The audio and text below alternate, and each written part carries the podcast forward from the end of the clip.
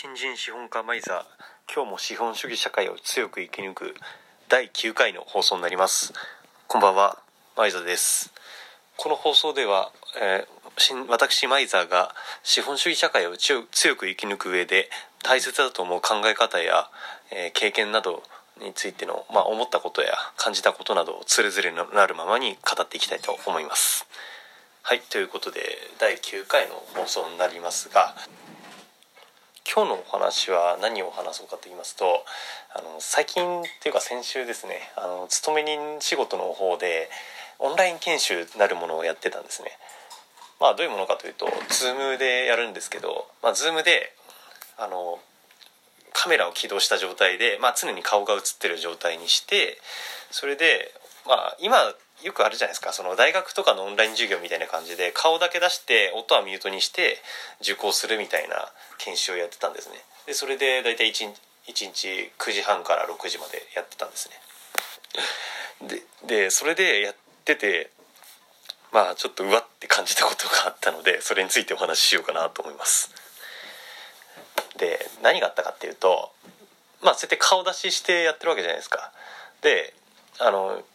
1日目が普通にそれでやって終わって2日目開くじゃないですか、まあ、2日間の研修だったんですけど2日目開く開いて、まあ、講師の人が出てきますよね。でそしたらなんか開口一番で何言ってきたかっていうとなんか1日目に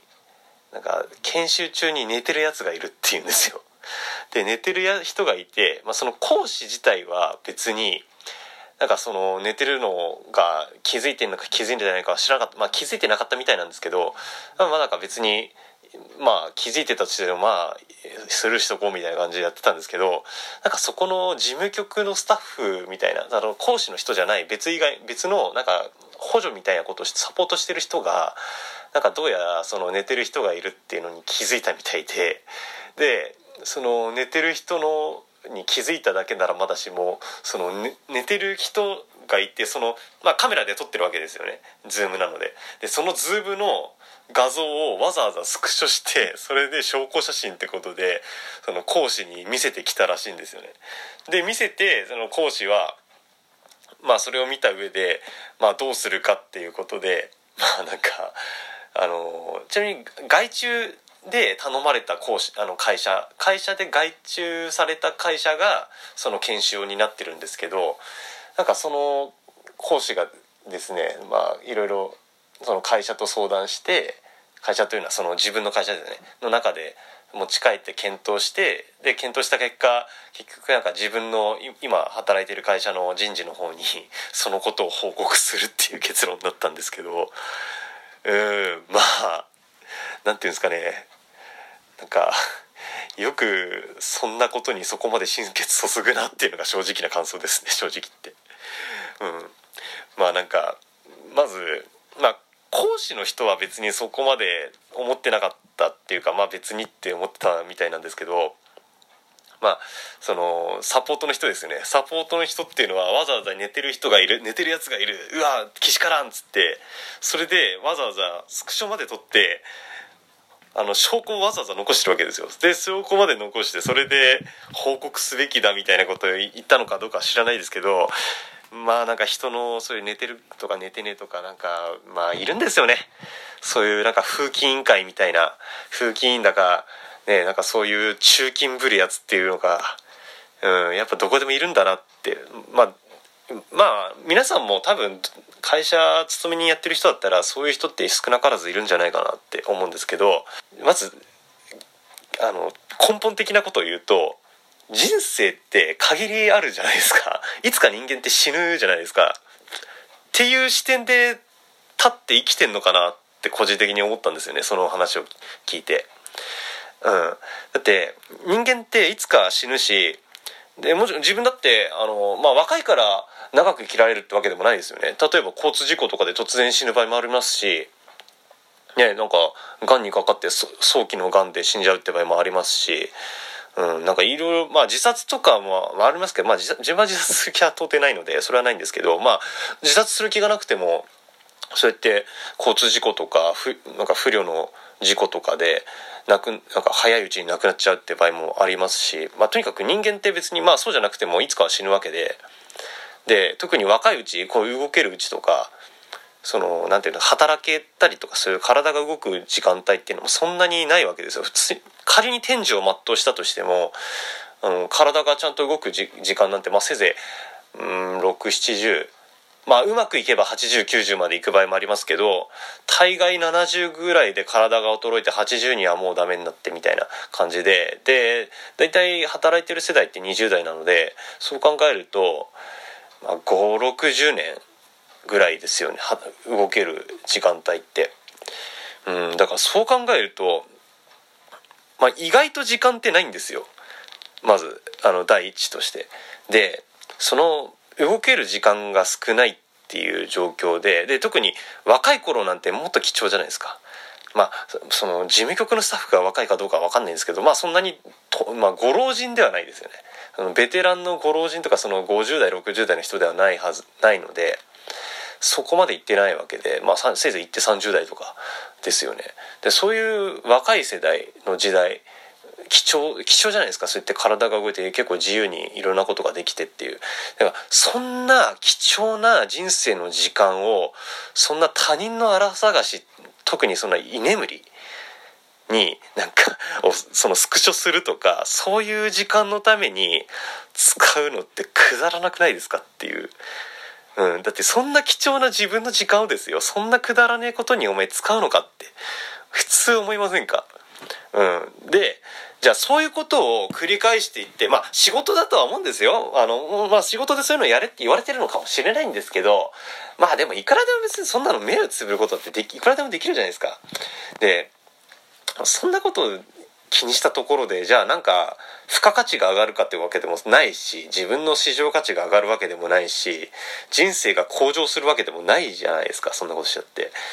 ん、でそれどころかなんか人になんか反感買われたりとかろくなことないんですよそういうことしたって 自分のためにならないしえむしろためにならないどころか有害自分にとって有害なことにそんなことに時間使ってる暇ってあんですかねっていう。うん、でこういうことを繰り返すと人間どうなるかっつったらそりゃくだらねえことやってたらくだらねえ人生しか歩まねえよっていうのをがそういうことがあって感じたなんか初っ端に感じたことなんですよね。うんなんかだから本当に思うんですけどマジでくだらないことに人生浪費しない方がいいですよ。例えばなんか人がななんかサボってるとかそういうのを見つけてチクったりとか、うん、そういうのしたってろくなことないですし恨まれるし、うん、でだから自分がそれで良くなるわけでもないし。うん、だから本当にそういうのに時間を使うのって本当に無駄で無駄ならまだしも有害だからやめた方がいいですっていうのが、うん、率直な感想ですね。感想っていうか実際そうだと思いますよ、うん、人生やっぱ陰りがあるのでそういうくだらないことに時間使ってる暇なんてないと、うん、だからそういうくだらないことに時間を使って生きていくと本当にくだらない人生で終わるわけですよ。で考えてみてくださいよそんなことやってじゃあまあ晩年まあ780ぐらいになってもう死ぬってなった時は臨臨床臨床っていうか何ていうんですかねほら死ぬ前のその病床とかでベッドとかで、まあ、眠るわけじゃないですか。でその時に自分の人生を走馬灯のように振り返るわけですよ。でそんな時にああ俺はあいつがサボってていたのをあの上司にチクって止めさせたなとかあのあ何々が眠居眠りしてたのを注意してやったなとかああ俺の人生はそういう人生だったんだなって死ぬんですかっていうことですよ。本当だからそんな振り返り方したいですかっていうことなんですよね。うん。したくないでしょ普通。だからまあ皆さんそういうことはしない方がいいですよっていうのとまあ、あとまあでもその研修講師も研修講師で、まあ、わざわざ、まあ、それを聞いたところでスルーしりゃすりゃいいものをわざわざ人事にまあ協議したみたいですけどそれをわざわざ人事にあげるのもどうかなって思いますけどね。うん、あのっていうのもあの結構ちょっと皮肉皮肉というか面白いんですけどその研修の講師の人が方がですね、えー、いろいろなんかそのこれ人生に役立つ本っていうか、まあ、参考文献みたいな、まあ、おすすめの本みたいなのをその研修の中で紹介してたんですね。でその中にあのデール・カーネギーの「人を動かす」っていう、まあ、結構有名な結構ベストセラー昔から出てる本で、まあ、なんていうんですかねビジネス本の中でベストセラーみたいなもう名著みたいな本なんですけどっていうのを挙げてたんですよそういう本を。でちなみに自分はもうその紹介される前から読んでたんですけどでそれを推薦しといてですよでその本の中になんか人を追い込むなっていう内容があるんですよね。だから人を追求したりとか人を追い込んだりとか人をなんか人の失敗を責め立てたりとかしてもうん、ろくなことにならないっていうかなんかそういうそういう人に対して人はついていかないみたいなことを確か書いてあった気がするんですよね。だからこの人はそれを読んだのにそんな人事にチクるとかっていう結論に達してしまうんだなってな何を読んあの本の何を読んでたのかなっても個人的に思いましたね。うん。なんかあのその人を動かすっていう本だと、まあ、そういう人をなるべく追い込んだりとかなんか責め立てたりとかしないようにしようって。それよりは人の立場に立ってこうなんていうんですかね。なんか人の話を聞いてあげるとか、だか自分の話はなるべく、自己、自分語りとかをなるべくしないで、なんか人のことに同情したりとか、そういうのをして、相手の心を取って、なんですかね、例えば契約を取るとか、営業だったら契約を取るとか、そういう自分の要望を聞いてもらいやすくするとか、そういうことをしましょうみたいな。だからそうすれば人生円滑に進みますよみたいな内容の本だったんですよ。確かそんな感じでしたね。うん。だからそういう本を読んでおいて、その人事にチクるみたいな、あまあ自分の会社の人事にチクるみたいな結論によく達するなって、なんか本を読んでて、本のどこを読んでたのかなって個人的には思いましたね、それも。うん。だから、まあ、うん、まあ勤め人の運命っていうか、まあそういうのに翻弄されるっていうのは致しかないのかなとも、ちょっと悲しくもなりましたね。まあただ、まあ言っちゃえ言っちゃえばなんですけどそんなあの人事にちくそういう居眠りしたって仮にチクられたところで別に会社クビになることないですからね。あの正社員である以上